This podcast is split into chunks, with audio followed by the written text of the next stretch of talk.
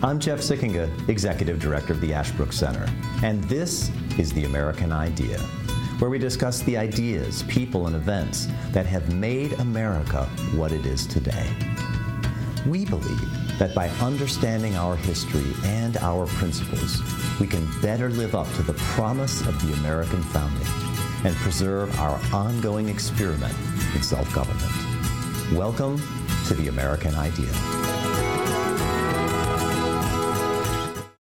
Hello, and welcome to another edition of The American Idea, brought to you by the Ashbrook Center. My name is John Moser. I'm chair of the Department of History and Political Science at Ashland University, home of the Ashbrook Center. And um, the subject of today's talk is the Iranian hostage crisis, uh, which began in November of, uh, of 1979. Um, we are going to be talking about it today with uh, Dr. Greg Schneider. Greg is a professor of history and executive director of government relations at Emporia State University. He teaches uh, uh, when he has time for, for teaching and he's not engaged in government relations. He teaches courses on modern American history, the 1960s, diplomatic history, the history of railroads, and the history of American conservatism. Uh, he has published five books Cadres for Conservatism, Young Americans for Freedom, and the Rise of the Contemporary Right, Conservatism in America since 1930, A Reader, Equality, Decadence, and Modernity, the collected essays of Stephen J. Tonsor, The Conservative Century from Reaction to Revolution, and Rock Island Requiem, The Collapse of a Mighty Fine Line. Greg, welcome. Thank you for being here with us. Great pleasure, John. Yeah. Uh, so, the Iranian hostage crisis, it's a pretty important development. Could you kind of give us the uh, give us the the the the background. What's what's going on in 1979 that brings this? So I think there there's a long history of this hostage crisis and the short history. Certainly, the long history dates back to the problems of U.S.-Iranian relations, going back to when the Shah was installed in power and Mohammad Mossadegh was removed back in 1953, mm. um, and that the U.S. played a role in that, as did the British, uh, for interests of securing control over the Anglo-American uh, oil company. Um, and the Shah ruled uh, for the next 27, six years, um, pretty harshly, imposing, you know, benefited personally uh, from from his rule over Iran, and increasingly you saw protests emerge from a group of various various groups, including the Communist Party in Iran. It's hard to imagine the Communist Party in Iran, given what's happened to Iran since 1979.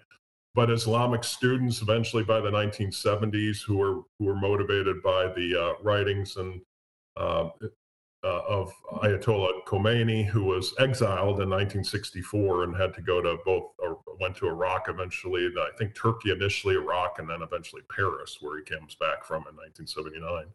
And a whole slew of other protests given the Shah's kind of harsh rule. He had a secret police system, the SAVAK, which was pretty ruthless. Uh, and the United States supported them. Why wouldn't we? Uh, as Iran was on the southern border of the Soviet Union, and U 2 U2 bases were there, and it was a good listening post for the United States. Mm. And by the 1970s, there was a lot of concern about the Shah's rule.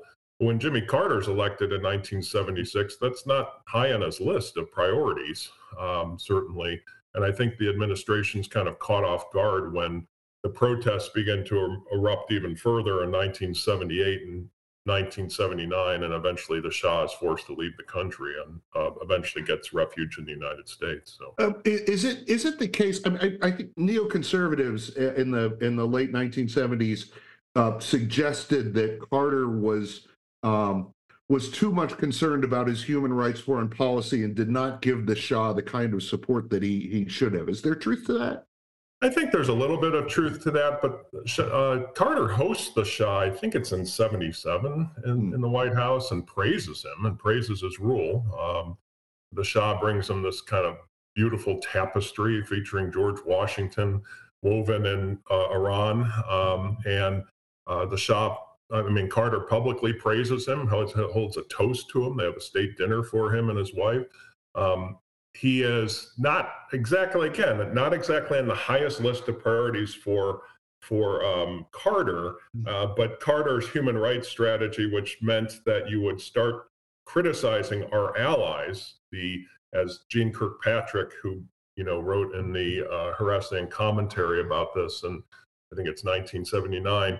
Uh, Carter doesn't distinguish between the totalitarian governments and the authoritarian governments. And the authoritarian governments, like the Shahs, could be amenable to reform, or totalitarian communist regimes could not be. And so Carter begins to focus attention on the Shah's rule, criticizing it, um, making, pushing for reforms, uh, as well as you know the San, the Somoza regime in Nicaragua, and both of those uh, ostensible allies of the United States would collapse and lead to the Islamic. Republic of Iran, which has certainly not been in the best interest for the United States for the past 40 years, as well as the um, Sandinistas in Nicaragua.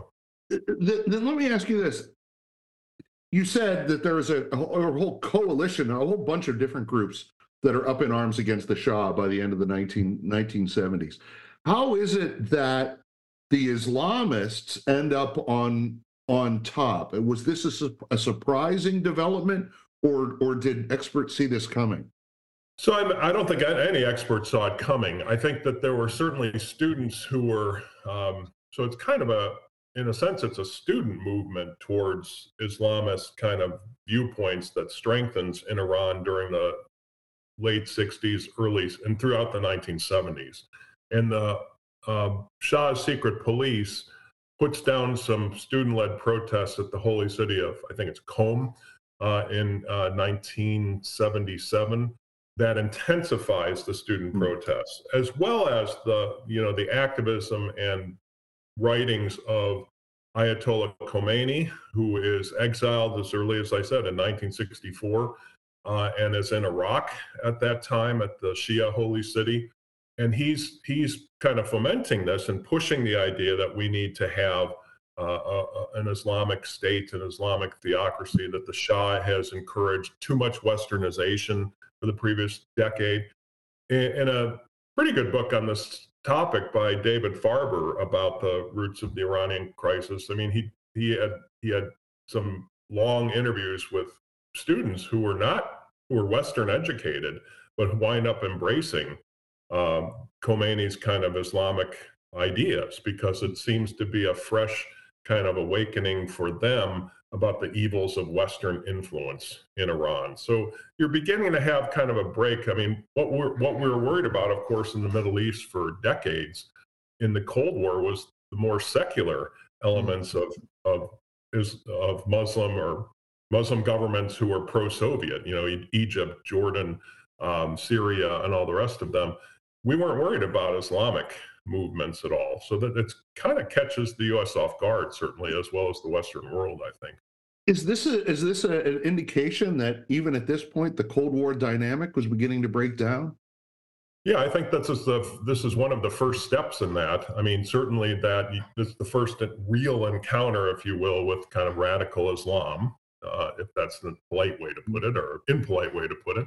But Islamism, I guess, is another way to to say it uh, which becomes an, an ideology certainly that the U.S. has struggled with over the past 40 years. Mm. Uh, the fact that it's it's occurring in an area and a region of vital strategic importance for the United States in the mixture of what's going on with the Soviet invasion of Afghanistan in December of 79, a month after the hostages are taken. Mm. I mean, this this really leads to uh, a kind of an inflection and a crisis point in U.S. foreign policy that Carter gets finally gets tough on the Soviets, yeah. uh, and he begins to realize the threats going forward, which kind of paves the way for Reagan, who inherits those tough policies in 1980 and, and, and deals and it makes it easier for him to kind of take the hard line towards the Soviets at that point.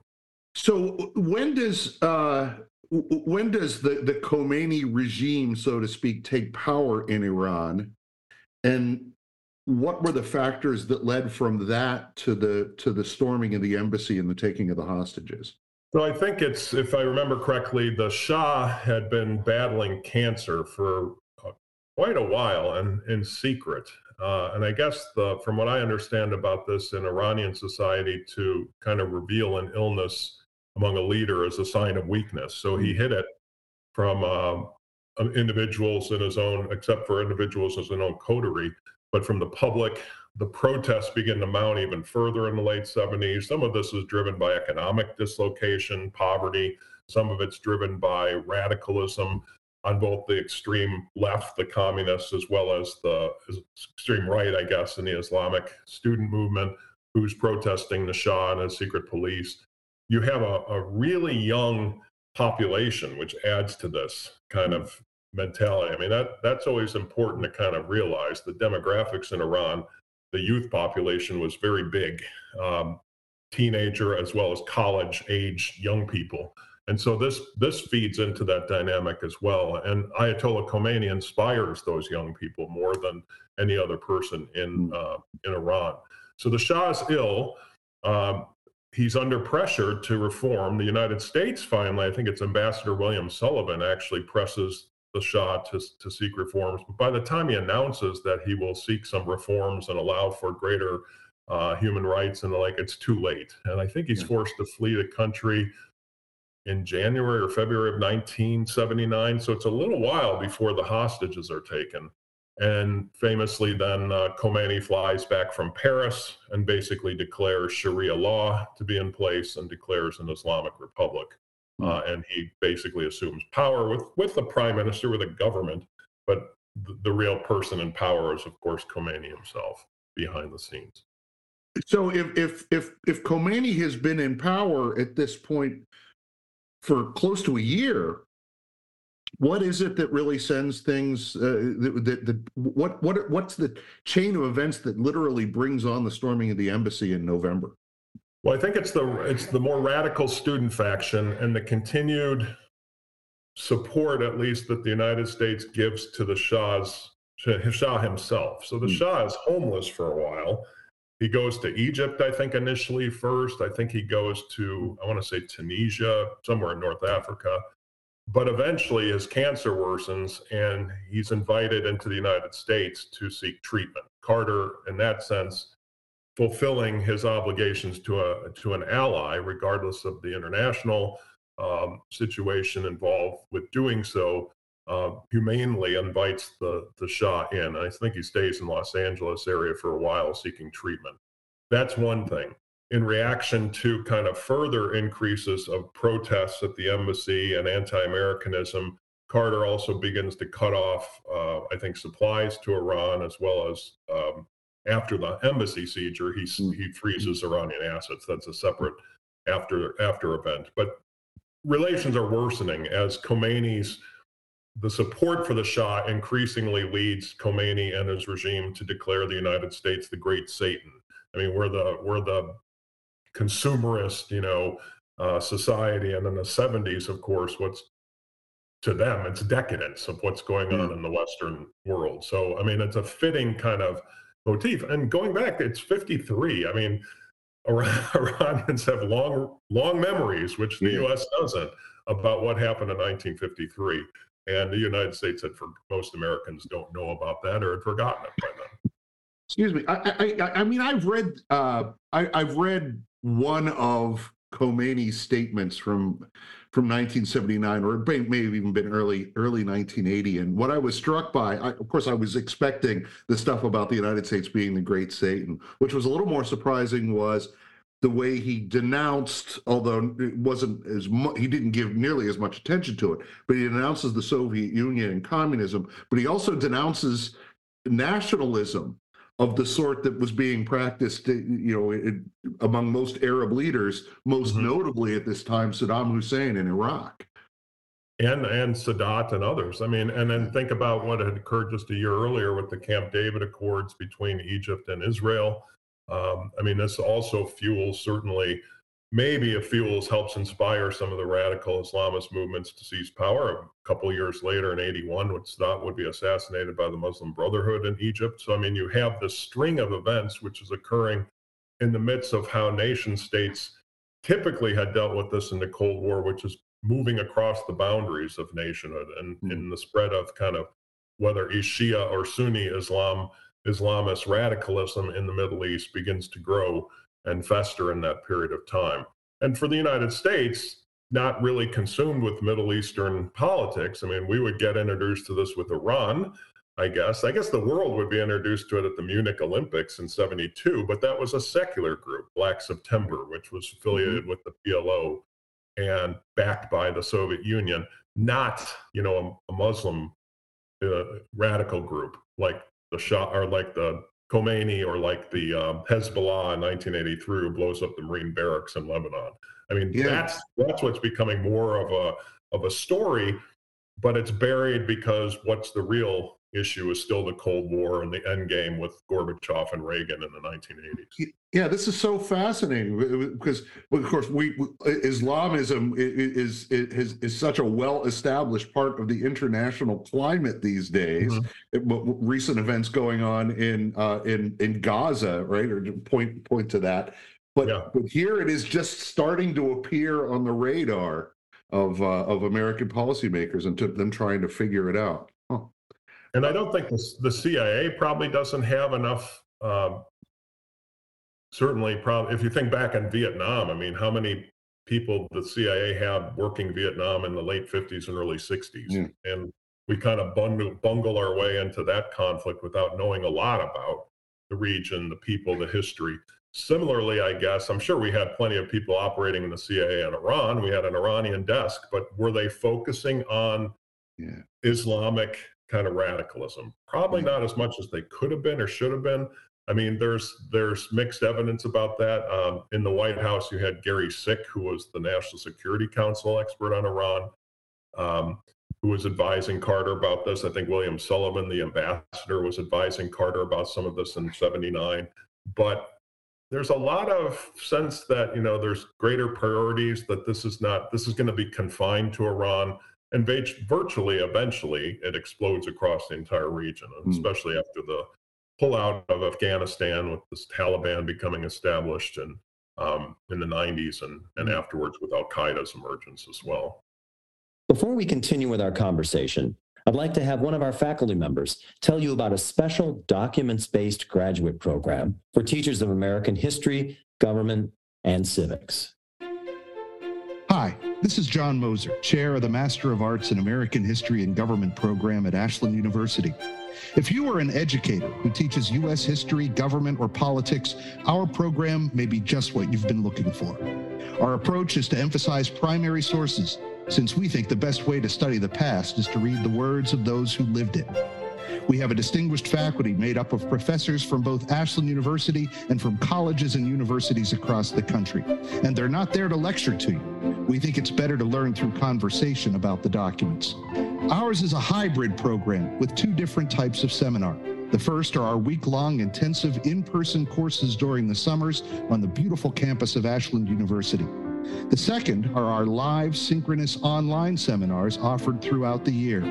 So, if you're a social studies teacher and you're looking to deepen your understanding of America's past and its politics, please check out the Master of Arts in American History and Government program.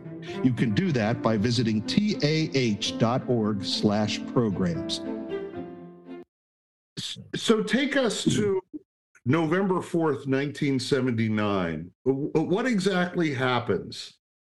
Well, there have been protests outside the embassy uh, for for days before that, and um, encouraged, from what I recall, by Khomeini, uh, who approved the seizure of the embassy. Hmm. The students raid the embassy finally, um, catch the Marine Guards off guard, who were no in no way possible to resist the number of students who were coming into the embassy itself, uh, and seize control of the embassy. Um, they're, of course, looking for information. They're looking for paperwork. They're looking for all sorts of evidence about uh, that could, you know, pin on the United States and its treatment of Iran because it's a revolutionary situation. I mean, this is this is the other part of the story that I guess catches the U.S. off guard. It's it's a revolutionary situation, but it's not a communist revolutionary situation.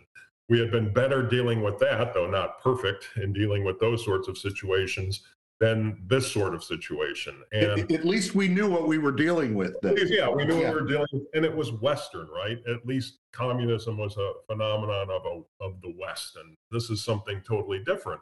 And in all the areas of the Cold War, we had never dealt with the seizure of an embassy by a number of radical students who were who were pushed and emboldened to do this by the ruling cleric, not so much the regime, because I think the prime minister and the prime minister and a few of his cabinet members actually resign after the takeover of the embassy because it's it's being pushed more Iranian politics from what I understand. I mean, you have we look to Iran and say it's a theocracy, and it is because the the, the um, imams and the, the people in power are really the theocrats who kind of dictate the rules and the. But it's an elected government, uh, and a government that's duly elected by the people, and arguably they have free elections just like we have in the United States. Mm.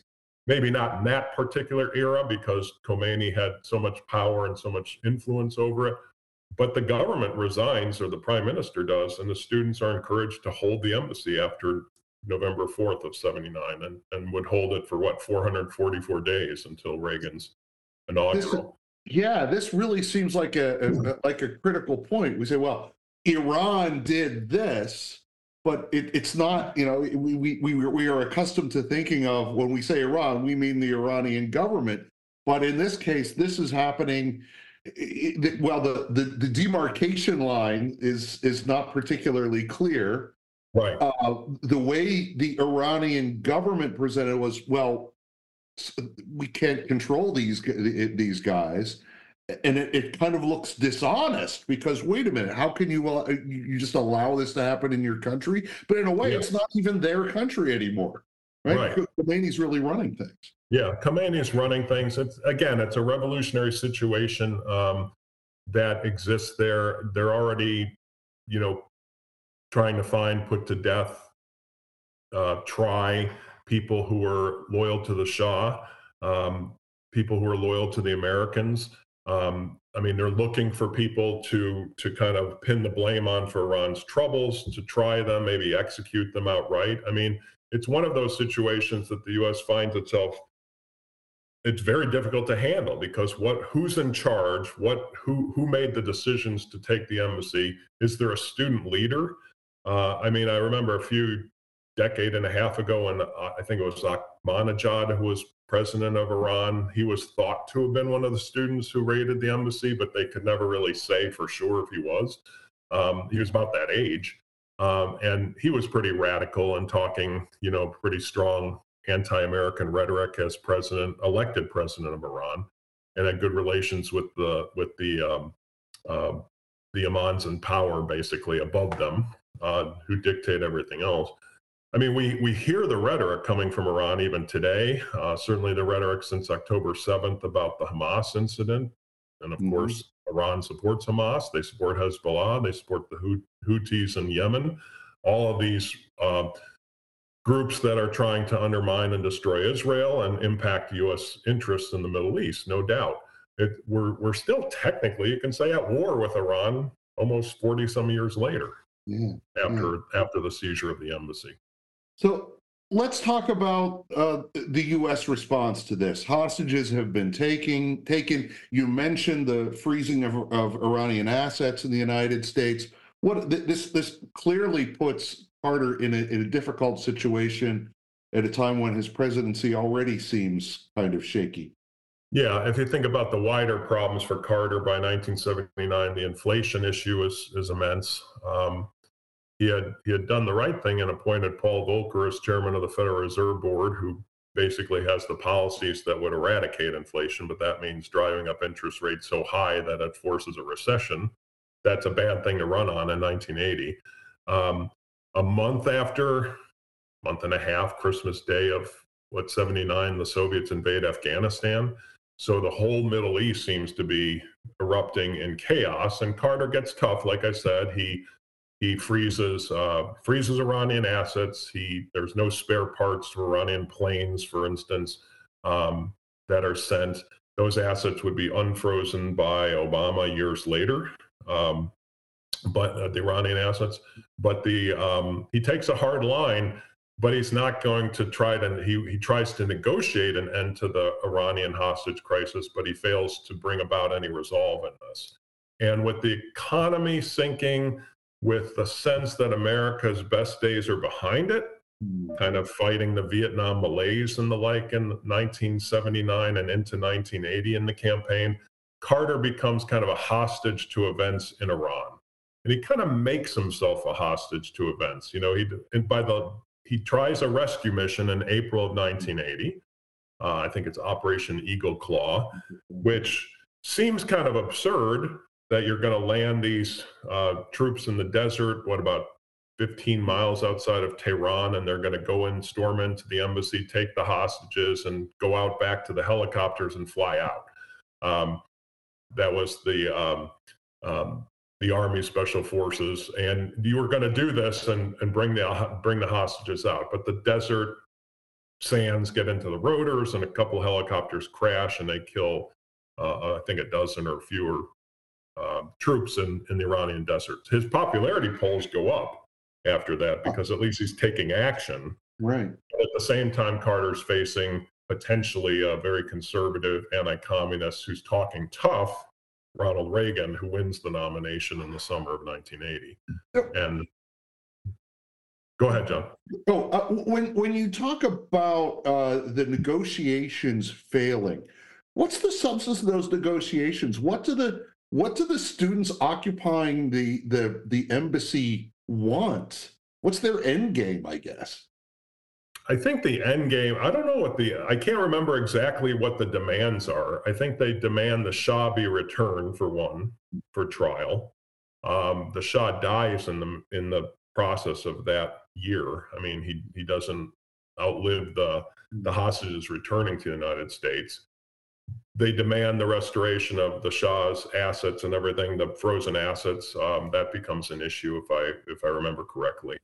Um, but the return of the Shah is the number one issue uh, initially um, and for trial. But I think the Shah dies in the spring or summer of 1980, if I'm not mistaken. Uh, and this is something that then can, the continuation of the holding of the hostages just is a good kind of for them a showcase of American weakness. So why wouldn't you continue to hold initially 66 and then 54 hostages because 12 are freed. Um, some of the women who were taken hostage are freed, as well as some African Americans who are freed, ostensibly because, from what I understand, that Khomeini was uh, at least knowledgeable about the racial issue in America and, mm. and felt that freeing the African Americans could help, you know, gain support among African Americans for what the what Khomeini was doing, or you know, for Iran in this thing. I don't know if it did. I don't think it did. But 54 hostages are held for most of that period of time, and um, it becomes it becomes a symbol of more or less a symbol of American weakness uh, in 1980, uh, which Reagan capitalizes on. And and Carter, like I said, takes after the Eagle Claw operation throughout the summer.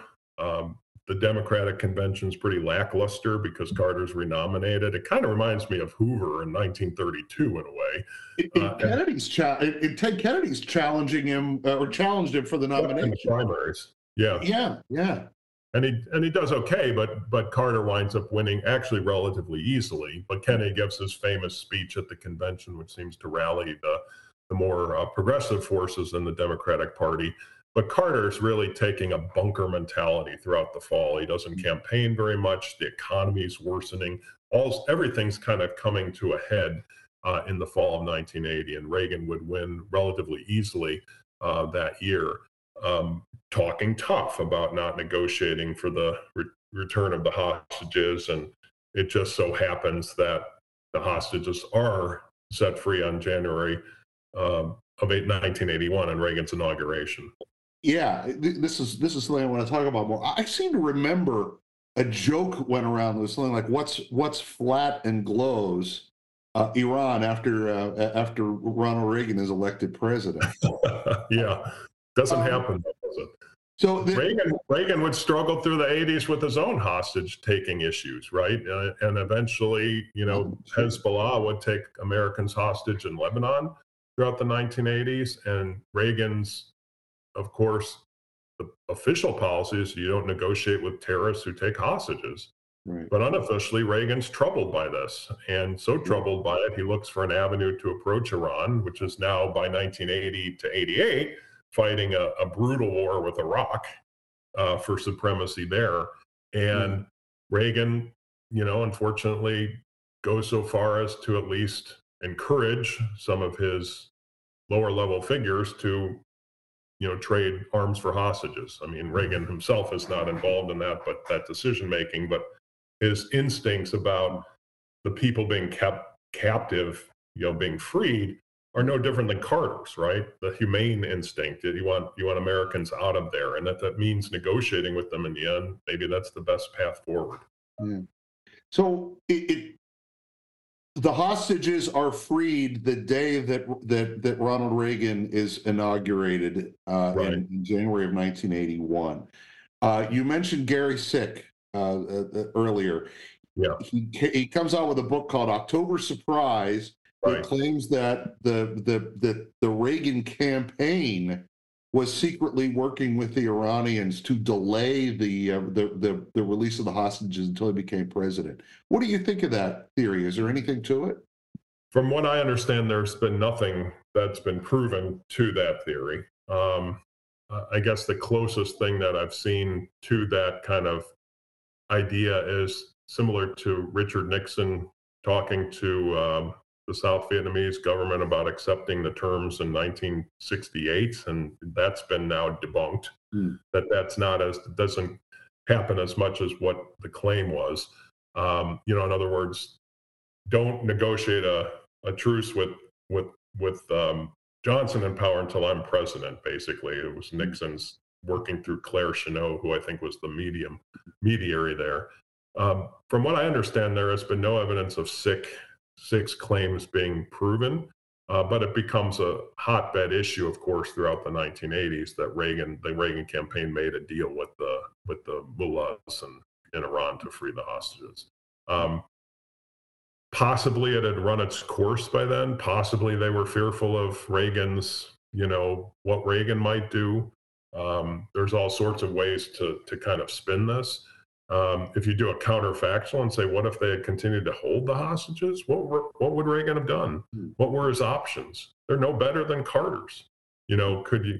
You know, I, I like the joke about flattening Iran. I remember it, but would he have done that? Probably not. No. And then the problem is for American presidents like Reagan, as I said, he faces his own hostage issues and comes across just as impotent in some respects about hmm. dealing with it because what can you do? When they're holding citizens hostage.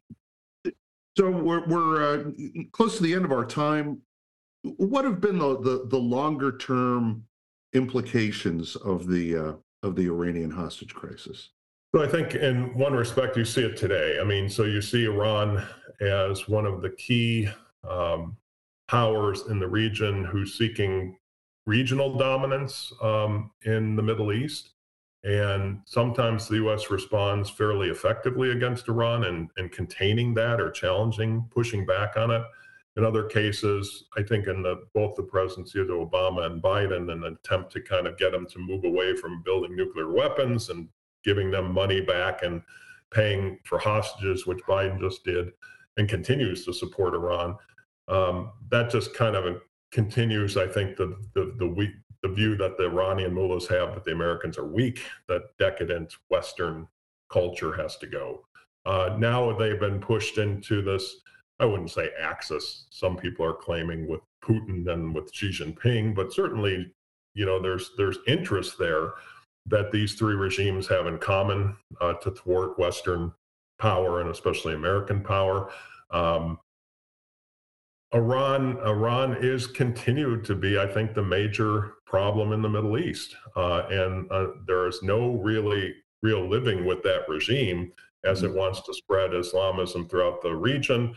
Uh, it wants to challenge Saudi Arabian power, which it's doing in a in a conflict in Yemen, uh, for instance, supporting uh, the Houthis there against a Saudi-backed force. I mean, we have proxy wars in the Middle East between Iran and Saudi Arabia now. Uh, it certainly celebrated the Hamas uh, attacks recently in October, um, much like American college students, it seems. Uh, and so, um, in that sense, the uh, Iranian situation continues to fester and continues to be a problem some 43 years later. Wow. So, yeah, once again, we see. Uh, we see that what events that seem like a long time ago continue to have echoes to uh, today's international climate and to today's national interest. Greg Schneider, thank you very much for spending time with us today. Thanks, John. Appreciate it. And I want to thank all of our listeners, and we'll see you next time on The American Idea. Thank you for listening to this episode of The American Idea. If you enjoyed this episode, remember to subscribe at Apple Podcast, Spotify, or wherever you get your podcasts, and leave a five-star review. If you want to learn more or get involved in Ashbrook's vital work, visit our website, ashbrook.org.